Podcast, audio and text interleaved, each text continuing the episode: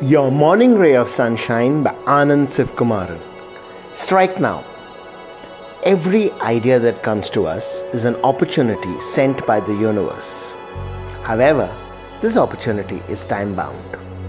If we sit on it, take our own sweet time converting idea into action, the universe decides we are not serious and offers the same opportunity to someone else. We've seen this, haven't we?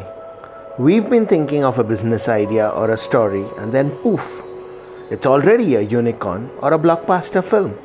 We snoozed and lost out. Strike now or regret forever.